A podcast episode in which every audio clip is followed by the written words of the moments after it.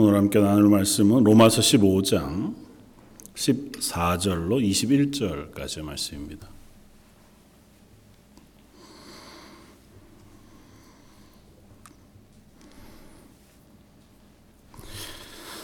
로마서 15장 14절로 21절까지.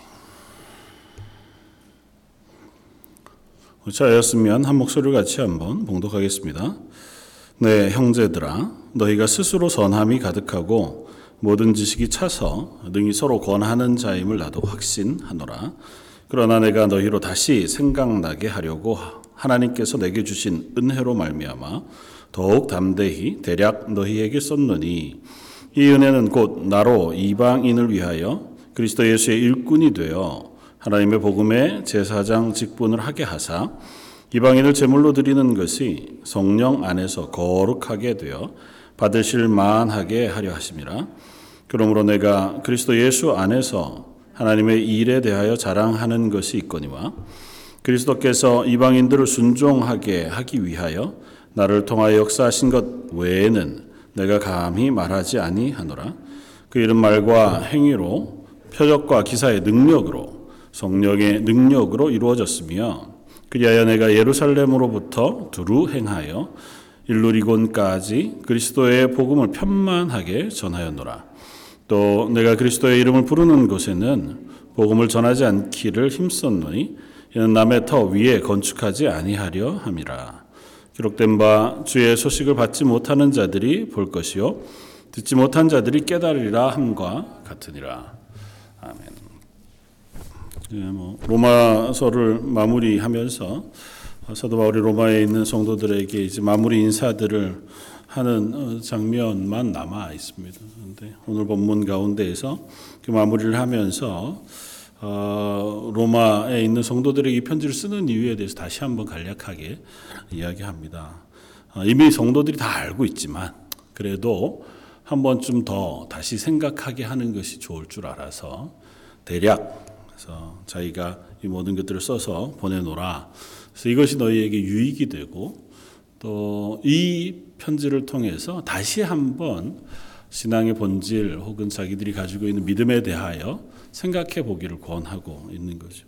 그리고 이 은혜가 어, 이방인들에게도 어, 증거가 되고 또 그들도 하나님의 부르심을 따라 구원하게 하시는 구원의 은혜에 이르게 되어지는 것임을 다시 한 번 더 확인하고 있는 것을 봅니다. 하나님은 사도 바울을 또 하나님의 교회를 어, 그렇게 부르셨고 그 일을 위하여 또한 세우셨다고 하는 사실을 다시 한번 확인해 주는 거죠. 어, 제가 가지고 있는 책, 읽은 책 중에서 칼 필레모라고 한 사람이 쓴 책, 내가 알고 있는 것을 당신도 알게 된다면 이라는 책이 있습니다. 언젠가도 제가 소개한 적이 있는지 모르겠는데요.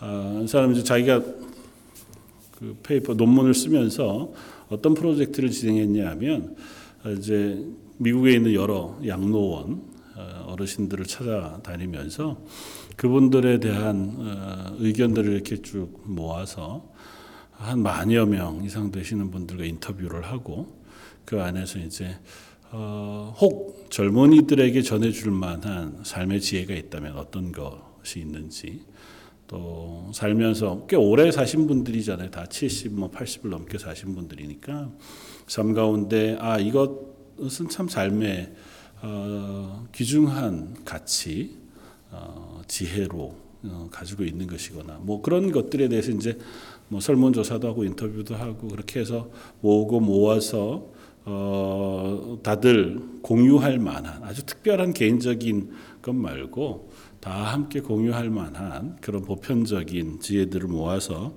이렇게 책으로 어, 써냈습니다.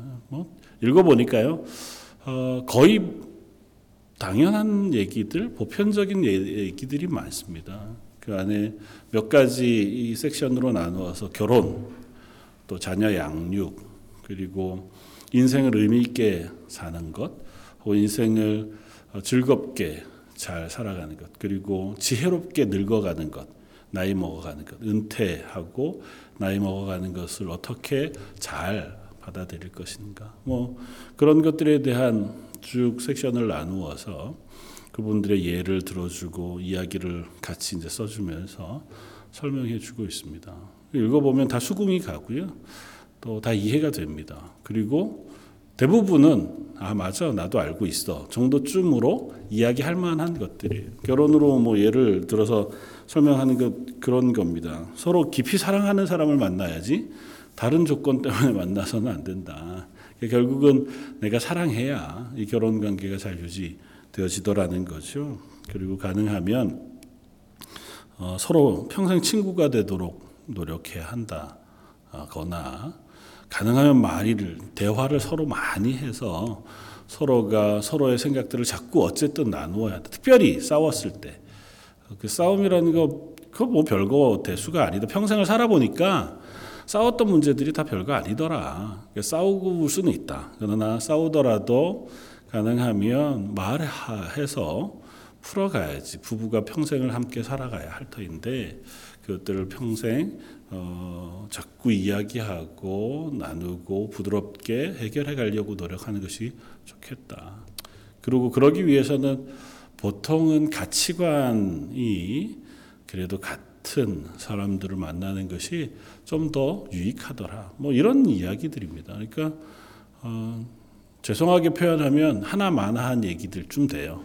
그러니까 누구라도 할 수 있는 얘기들. 그러니까 좋은 얘기를 하려고 하면 누군가가 조언을 구하면 청년들에게 어, 여기 있는 어른들이라면 누구라도 조언해 줄 만한 그럴 법한 이야기들입니다. 대부분이 그런 것들로 가득 차 있어요. 그런데 하나가 다릅니다. 그게 뭐냐 하면 어, 말이 아니라 그분들은 사셨다는 거예요. 우리가 알고 있는 것대로 사는 게 참 어렵잖아요. 그리고 말하는 것을 내 삶 속에서 조금씩 조금씩 실천해 가는 것은 더욱더 어렵습니다. 뭐 그분들이라고 다 성공한 건 아니죠. 그 중에는 어, 그런 것들에 실패한 기억도 가지고 있는 분들이 많고 회한으로 남아서 어, 그러지 않기를 기대하는 마음으로 인터뷰 응하기도 했고 또 그 중에 뭐 가난하게 평생을 사셨던 분, 대가족으로 사셨던 분, 뭐 기업으로 성공해서 꽤 높은 자리까지 다른 사람들이 다 뭐 우러러 볼 만한 삶을 사셨던 분들 다 여러 각계각층의 이야기들을 들어서 써 놓았는데 결국에는 가치로 이렇게 좁혀 가다가 보니까 아주 보편적이고 원론적이고 단순한 가치들만 남더라는 거예요.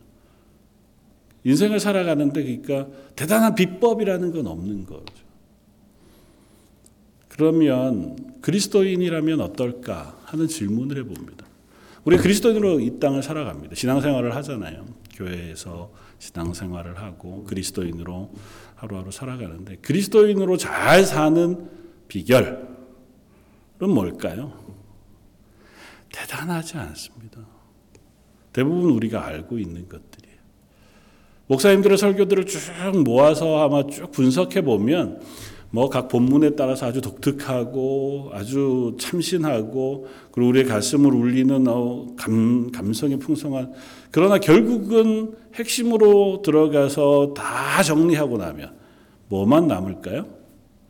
예수 그리스도의 십자가의 구원, 하나님의 살아계심, 하나님이 우리 삶의 주인이심, 그 하나님을 인정하며 살아가고 믿으며 살아가고 내 삶 속에서 그 하나님을 향한 믿음의 고백, 하나님의 말씀의 순종, 그리고 성령의 열매들을 맺어가면서 이 땅 가운데 그리스도인됨을 드러내며 살아가는 것, 뭐 이런 정도쯤으로 대부분은 요약할 수 있지 않을까요? 그리스도인으로 살아가는 데 있어서 대단한 비밀 그런 건 잘 없습니다. 물론 어, 특별한 은혜를 받을 수 있습니다. 어떤 집회에 갔더니 아니면 내 인생의 어떤 전환점에 어, 하나님의 말씀을 통해서 하나님께서 주시는 은혜와 은사가 부어져서 아주 놀랍도록 그 하나님의 은혜를 체험하는 때가 있을 수 있죠. 그러나 평생을 신앙생활을 하고 하나님 나라 갈 때까지를 놓고 본다면 결국은 아주 단순한 신앙 원리에 이렇게 찾아갈 수밖에 없게 돼요. 뜨거웠던 신앙의 자리가 평생 유지되는 경우도 참 드물고 또 그리스도인으로 살아가면서 그 오르내림이 어떤 사람은 진폭이 아주 커서 어, 누가 보기에도 와 대단하다 그랬다고 오늘 왜 저러지 그런 사람이 있는가 하면 어떤 사람은 뭐 늘 그 자리에 좋게 얘기하면 참 신실하고 나쁘게 얘기하면 별로 뜨거워지지 않는 것 같은 그 그런 사람들도 있을 수도 있죠. 그러나 결국에는 신앙은 믿음이라는 데 수렴해요. 거기에 맞추어 가게 되었습니다. 오늘 본문 말씀을 보다가 몇 가지를 함께 나누고 싶은데 첫 번째는 이 사도 바울의 이 고백에 눈이 갔습니다. 14절에 내 형제들아 너희가 스스로 선함이 가득하고 모든 지식이 차서 능히 서로 권하는 자임을 나도 확신하노라. 그러나 내가 너희로 다시 생각나게 하려고 내게 주신 하나님이 내게 주신 은혜로 말미암아 더욱 담대히 대략 너희에게 썼다. 견주려 보면 야 내, 내가 너희들이 다 아는 줄 안다. 내가 쓴 이 내용을 너희가 다 아는 줄 안다. 그렇기는 한데 그래도 내가 한 번 더 너에게 쓰는 것은 이 쓰는 것을 통해서 너희가 다시 한번 이것에 대해서 생각하면 유익이 될 것 같아서 내가 이렇게 너에게 써서 보낸다. 뭐 의례적인 인사말 비슷하게 쓴 것일 수도 있어요. 말씀을 생각해 보면 묵상하다가 보니까 아 결국은 우리가 그리스도인으로 산다는 건 이것이겠다. 내가 잘 알고 있고 익숙히 알고 있는 것들을 매번 다시 생각하는 거예요. 되새겨 보는 겁니다. 내 삶 속에 그런가 하고 또다시 내 삶 속에 그 삶을 살아가고 있는지 점검하고 질문해 보는 겁니다. 원칙이야 뭐 조금 아까 우리가 나누었던 것처럼 믿음으로 사는 삶 그게 몰라서 우리가 못 사는 건 아니잖아요. 대부분 아는데 잘 안 되는 거죠. 잘 안 되다가 나중에는 조금 관심이 없어지기도 하고 뭐 그렇게 되는 거 아닙니까? 아 이거는 아예 포기되기도 하고 해봐도 잘 안 되니까 이 부분은 내가 포기하고 내가 잘하는 부분 뭐 그렇게 될 수도 있고 결국은 믿음이라는 건 되게 단순한 하나님의 말씀, 명령, 그것에 순종하는 것이거든요. 제가 함께 나누면서 늘, 어, 말씀으로 음, 함께 나누는 그리스도인 되면 뭡니까? 하나님의 살아계심을 인정하는 거예요. 내 삶 속에서. 전 그것만 있으면 우리가 그리스도인으로 사는 첫 걸음을 시작한다고 봐요. 어느 곳에 있든지, 무엇을 하든지, 말을 하거나, 행동하거나, 혹은 어떤 것을 결정하거나 무엇을 생각할 때 하나님이 살아계시다. 그 하나님이 내 삶을 주관하신다고 하는 것만 인정하면 믿으면 그리고 그 앞에 살아가려고 하면 우린 그리스도인으로 살 수 있습니다.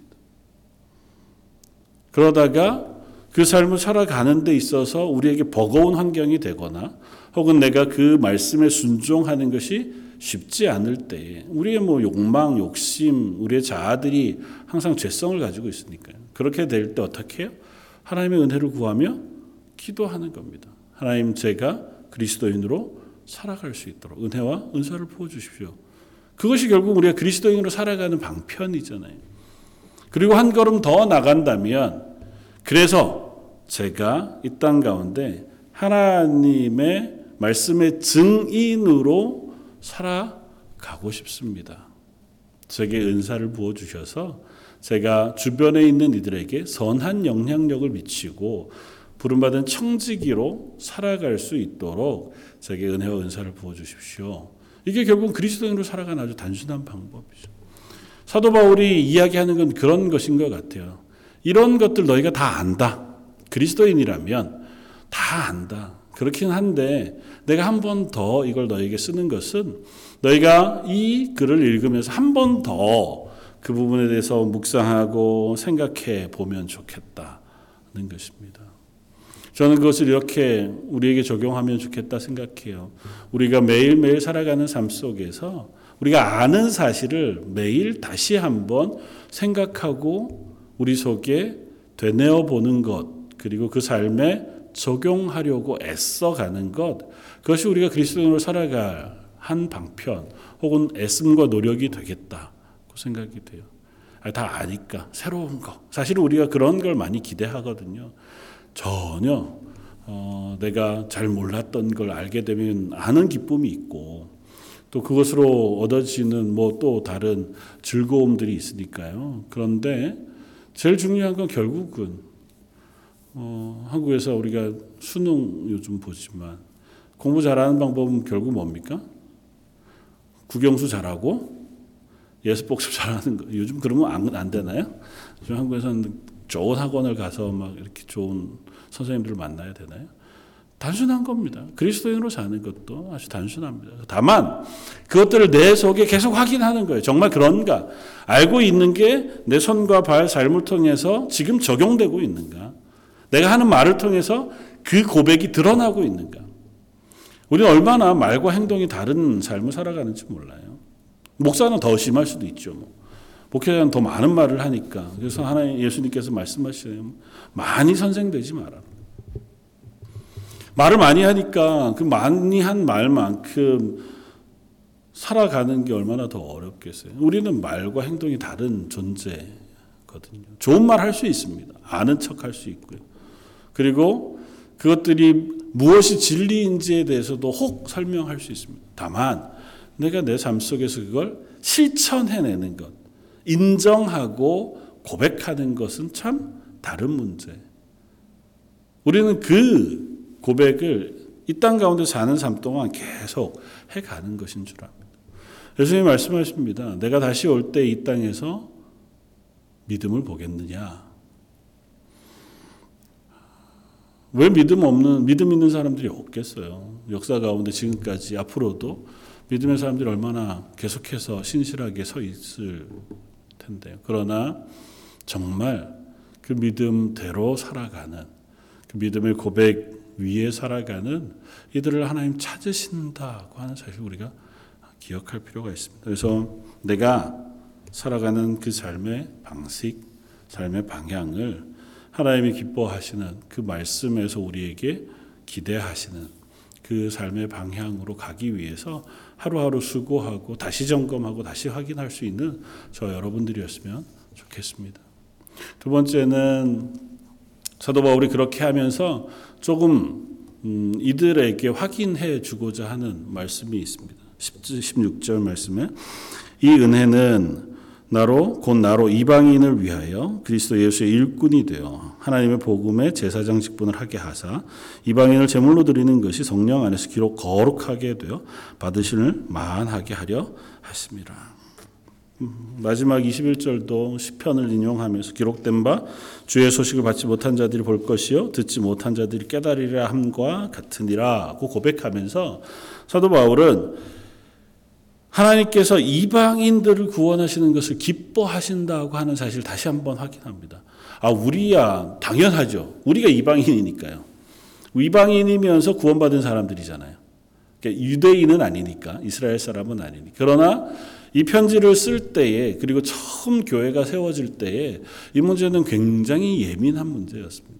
물론 소아시아 지금 로마에 있는 교회에 편지하는 거니까 이방인들이 이미 기독교인들이 많이 되었고 이방인 지역에 교회들이 많이 세워졌어요. 그럼에도 불구하고 처음 이방인들에게 복음이 전파되어지는 것은 대단히 어려운 일이었습니다. 빌립 집사님이 사마리아 지역에 가서 복음을 전한 것이 유대인이 아닌 사람에게 처음 복음이 전해진 거였잖아요. 빌립 집사님이 이디오피아 네시에게 복음을 전한 것 역시 유대인이 아닌 사람에게 복음이 전파되어진 첫 예였습니다. 그러고 나서 사도들에 의해서 그 예루살렘에 와 있는 혹은 이스라엘 안에 있는 이방인들에게도 복음이 전파되기 시작했고 하나님 그 복음을 이방인들에게 본격적으로 전하게 하기 위하여 바울이라고 하는 사람을 이방인의 사도로 세우셨습니다. 그리고 그를 통하여 폭발적으로 이방 지역에 예수 그리스도의 십자가의 복음이 전파되고 그것을 통하여 교회가 세워지고 믿음의 일들이 일어났고 그 여파가 지금 저와 여러분들이 복음을 듣게 되어지는 결과까지 이르게 되었습니다. 그래서 우리는 사실은 아, 당연하죠. 하나님의 그 구원의 복음은 온 세상 모든 사람들에게 전해져야 마땅합니다. 그리고 그건 당연합니다 라고 인정할 수 있지만 이때 당시에는 그렇지만 않았을 것이다. 하나님께서 이 바울을 세워서 이와 같이 로마에 있는 이들 혹은 이방인들에게 복음을 전하는 일을 맡기셨기에 그 일이 하나님의 손 안에서 이루어지고 하나님의 계획 가운데 이루어진 것인 것을 우리가 확인할 수 있게 되었고 이것이 우리들에게 질문하는 것은 이런 것입니다. 우리가 복음이 온 세상 누구에게든 전파되어져야 한다는 것은 알지만 실제로 우리의 삶 속에서 그 고백이 실제가 되고 있는지는 질문해 봐야 해요. 아, 당연하죠. 선교지들을 위해서 하나님의 복음을 듣지 않은 땅들을 위해서 우리가 기억하잖아요. 기도하고. 그런데 정작 가까운 이들에 대해서는 우리가 혹 그렇지 않을 수도 있습니다. 나하고 관계가 안 좋은 사람들, 되게 미운 사람들, 뭐 이런 사람들 있을 수 있잖아요. 도저히 용서가 안 되는 사람들, 도저히 인정이 안 되는 사람들. 우리가 그들에게는 복음의 가치가 전화, 전파되어지는 것에 대해서 그렇게 환영하지 않습니다. 아니, 뭐 꼭 환영하지 않는 정도까지는 아니어도 나는 안 해. 딴 사람들이 할 수는 있는지 몰라도 내가 하는 건 별로. 이때 당시에 이방인들에게 복음을 전하지 않았던 이유와 비슷합니다. 사마리아인들에게 복음을 전할 수 없었던 이유는 사마리아인들이 유대인의 원수와 같았기 때문이에요. 사마리아인들이 이방 사람들이었고 하나님만이 아니라 우상을 섬기는 사람들이기도 했습니다. 그리고 그들은 하나님의 택한 백성이 아닌 선민, 혈통적으로 유대인이 아니니 그들에게는 복음이 전파되는 것이 마땅하지 않다. 우리하고는 다른 존재. 결국은 그들과의 관계가 멀기 때문에 저들과 나와 다르기 때문에 그들에게 복음 전파되어지는 것을 마뜩치 않아 했거든요. 그거는 세계 역사 가운데 계속 반복되어져 왔습니다. 여전히 뭐 아, 저들에게 복음을 전파하는 건 글쎄 그랬던 일들이 불과 오래지 않아요. 흑인들에게 복음을 전파하는 일, 혹은 원주민들에게 복음을 전파하는 일, 그런 것에 대해서 그렇게 동일하게 그들이 나와 동일하게 하나님의 구원이 필요하고 하나님의 은혜가 필요하다라고 하는 걸 인정하는 일들을 하기에는 꽤 시간이 걸렸습니다. 우리 개인적으로도 질문해 봐야 합니다. 혹 내게 있어서 그런 존재들은 없는가? 내가 받은 은혜, 내가 받은 그 구원, 그것이 차별 없이 모든 이들에게 전파되어지기를 기대하는가? 좀 더 피부에 와닿게 비유하자면 내가 하나님께 복 받으려고 하는 하나님 내게 주시기를 원하는 복이 내가 정말 미워하고 나하고 관계가 안 좋은 저 사람에게도 하나님 부어주시는 것이 합당하다고 생각하는지 그건 좀 다른 문제인가요? 어쩌면 같은 것일 수 있습니다. 우리는 사실은 그만한 수준에 이르기가 어려워요. 우리는 그 정도 수준에 이른 사람들이 아니거든요. 그러니까 어, 뭐 온 마음을 다해서 전심으로 모든 이들에게 하나님의 은혜가 부어지고 거기까지는 너무 높으니까요. 처음 첫 발부터 시작하는 게 필요합니다. 하나님 저는 잘 모르겠지만 그래도 하나님의 은혜가 필요한 줄 압니다. 특별히 나에게 악하게 대하거나 나에게 상처 주는 이들이 있다면 하나님 그를 긍휼히 여겨 주십시오. 하나님의 은혜가 저에게와 같이 저에게도 부어 주셔서 하나님 앞에 더욱더 온전하고 또 선하고 믿음 안에 세워져 가는 사람 되었으면 좋겠습니다. 또 알지 못하는 이들이라 할지라도 알지 못하는 땅이라 할지라도 저희가 다 모르지만 그저 저희가 할 수 있는 것, 그 땅의 이름을 부르고 그 땅에 선교하시는 선교사님의 이름을 불러서 하나님께서 그 땅에도 긍휼을 베풀어 주시고 하나님의 구원을 이루어 주시기를 그죠 저희는 이렇게밖에 기도할 수 없지만 하나님 저희의 기도를 들어 주십시오. 사도 바울이 여러 곳에서 이 복음에는 차별이 없다고 하는 이야기를 합니다. 골로새 3장 9절 이하에 너희가 서로 거짓말을 하지 말라 옛 사람과 그 행위를 벗어버리고 새 사람을 입었으니 이는 자기를 창조하신 이의 형상을 따라 지식에까지 새롭게 하심을 입은 자니라 거기에는 헬라인이나 유대인이나 할레파나 무할레파나 야만인이나 스구디아인이나 종이나 자유인이 차별이 있을 수 없나니 오직 그리스도는 만유시요 만유 안에 계시느니라 모든 차별할 만한 혹은 차이가 날 만한 모든 사람들에 대해서 씁니다. 그리고 우리는 거기로부터 새롭게 함을 받은 사람들, 새 사람이 되었은즉 그 복음 안에는 어떤 것으로도 차별이 있을 수 없다는 것입니다. 신분에서도 종족에서도 문화에서도 상황에서도 그러므로 그 안에서 우리는 모두가 동일하게 그 하나님의 구원이 필요한 사람들이고 그 하나님의 은혜가 필요한 사람들이고 그 하나님의 극률하심을 따라 하나님의 자녀가 되었다고 하는 사실을 우리가 기억해야 한다. 사도 바울이 그렇게 이방인의 사도로 부르셨던 것처럼 부름을 받았던 것처럼 저 여러분들도 또한 그렇게 하나님의 부르심을 받은 사람들인 줄 압니다.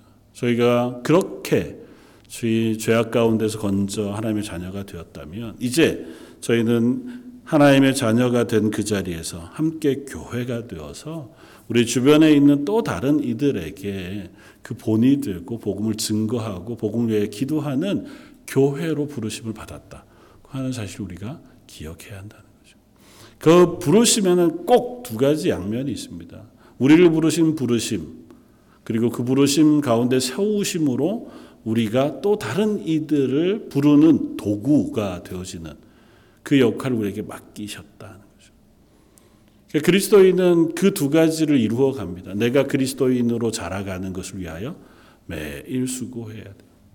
잘 아는 거지만 또 확인하고 이미 익숙한 것이지만 또 점검하면서 그리스도인 되어 가며 또 내가 잘 알지 못하는 이들을 향해서 또 하나님의 복음이 아직도 필요한 이들을 향해서는 그게 누구이든 간에 그들에게 복음의 전달자, 증거자, 본이 되고 뭐 때로는 말이 아니라 삶을 통해서라도 그들에게 선을 행하고 의를 행하고 하나님의 복음을 증거하는 사람으로 부르심을 것입니다.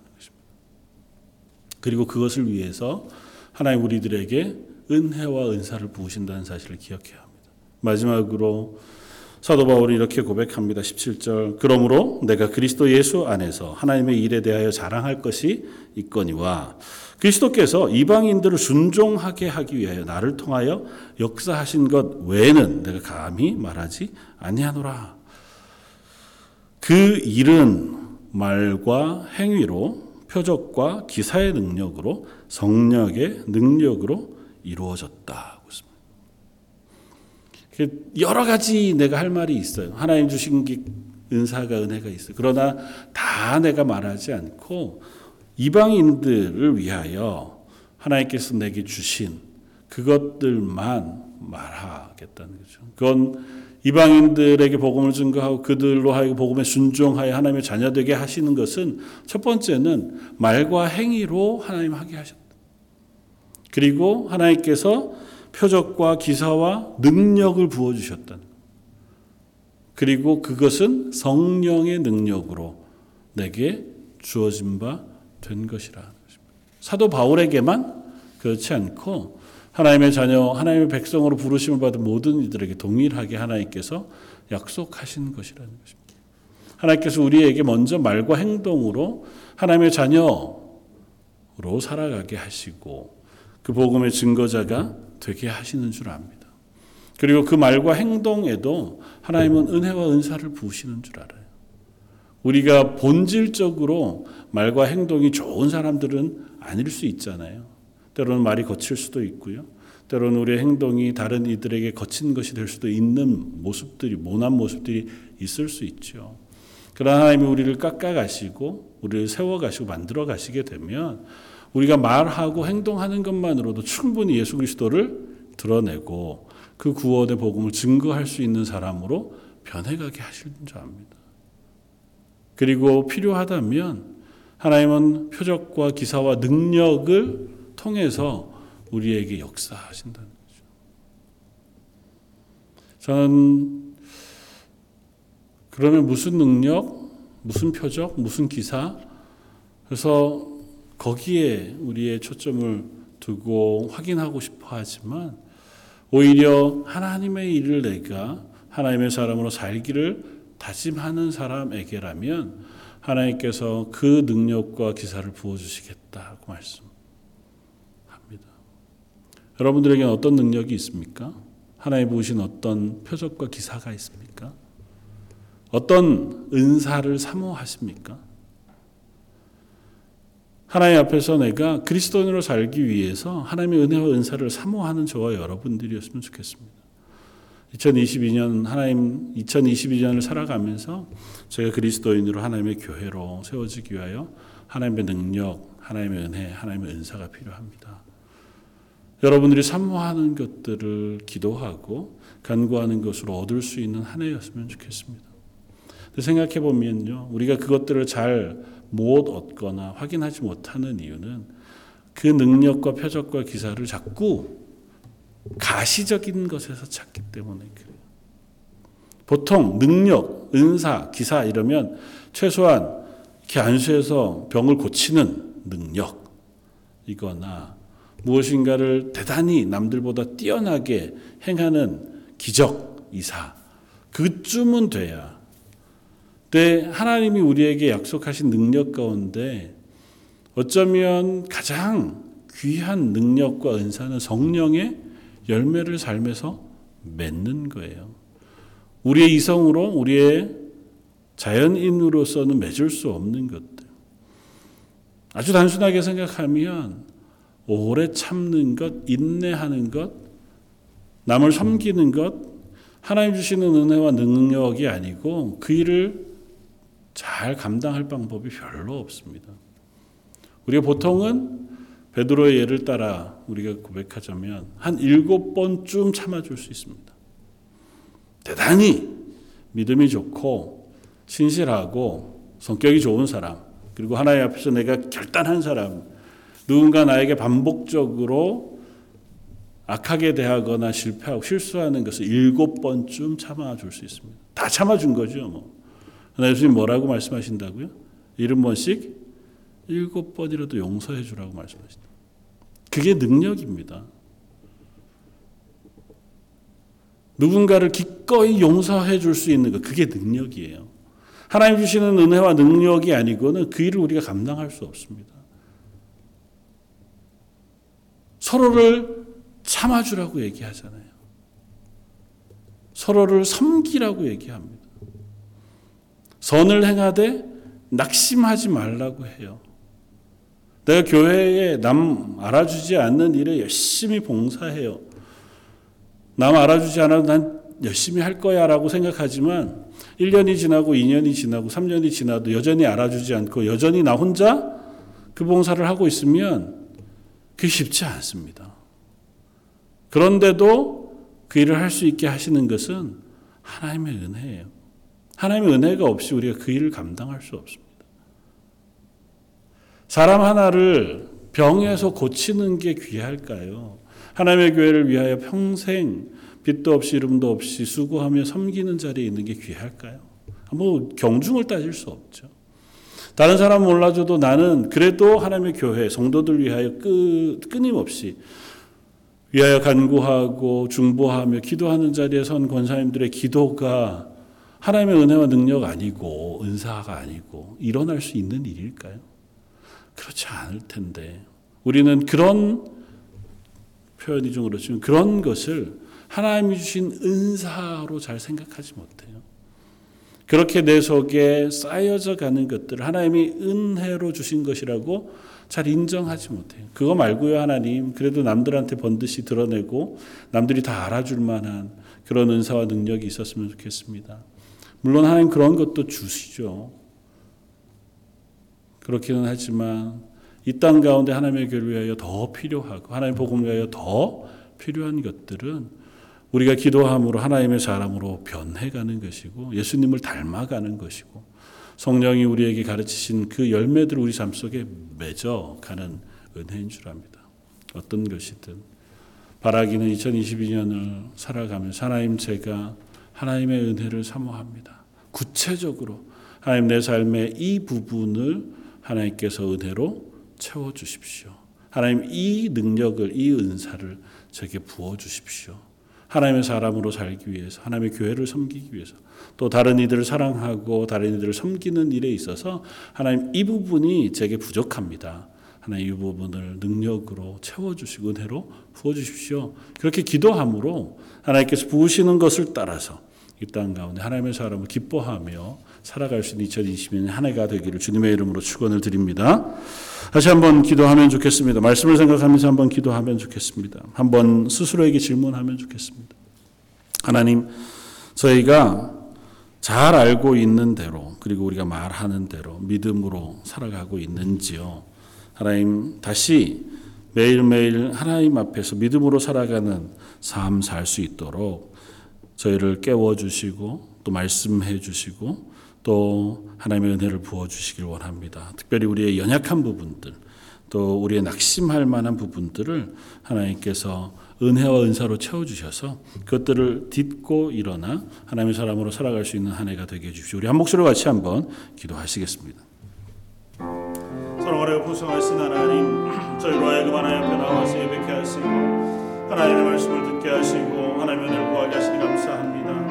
하나님 저희들이 이 땅 가운데 그리스도의 부르심을 받았고 아버지 하나님의 은혜와 은사를 따라서 하나님의 복음의 교회로 세우심을 받았지만 아버지 하나님 저희의 성정은 연약하고 저희의 가진 능력은 부족하고 여전히 아버지 저희들 속에 있는 죄와 욕망이 저희를 넘어지게 하고 낙심하게 하는 것을 고백합니다. 하나님 2022년 한 해는 하나님 말씀의 능력을 따라서 아버지 강단 위에 선포되어지는 말씀이 하나님의 복음의 신실한 것이 전파되어지도록 인도해 주시길 원합니다. 아버지 하나님 성도들을 섬기며 살아갈 수 있는 사랑의 은사 도 락해 주시고 아버지 하나님 넉넉히 참아 섬길 수 있는 아버지 은사 도락해 주시길 원합니다. 저희 성도들이 아버지 각자의 자리에서 또 각자의 상황 속에서 각자의 형편 가운데 하나님의 은혜와 은사를 구하고 하나님의 능력을 구하고 땅 가운데서 예수 그리스도의 복음을 증거하고 하나님의 복음의 일꾼으로 하나님의 살아계심을 증명해내는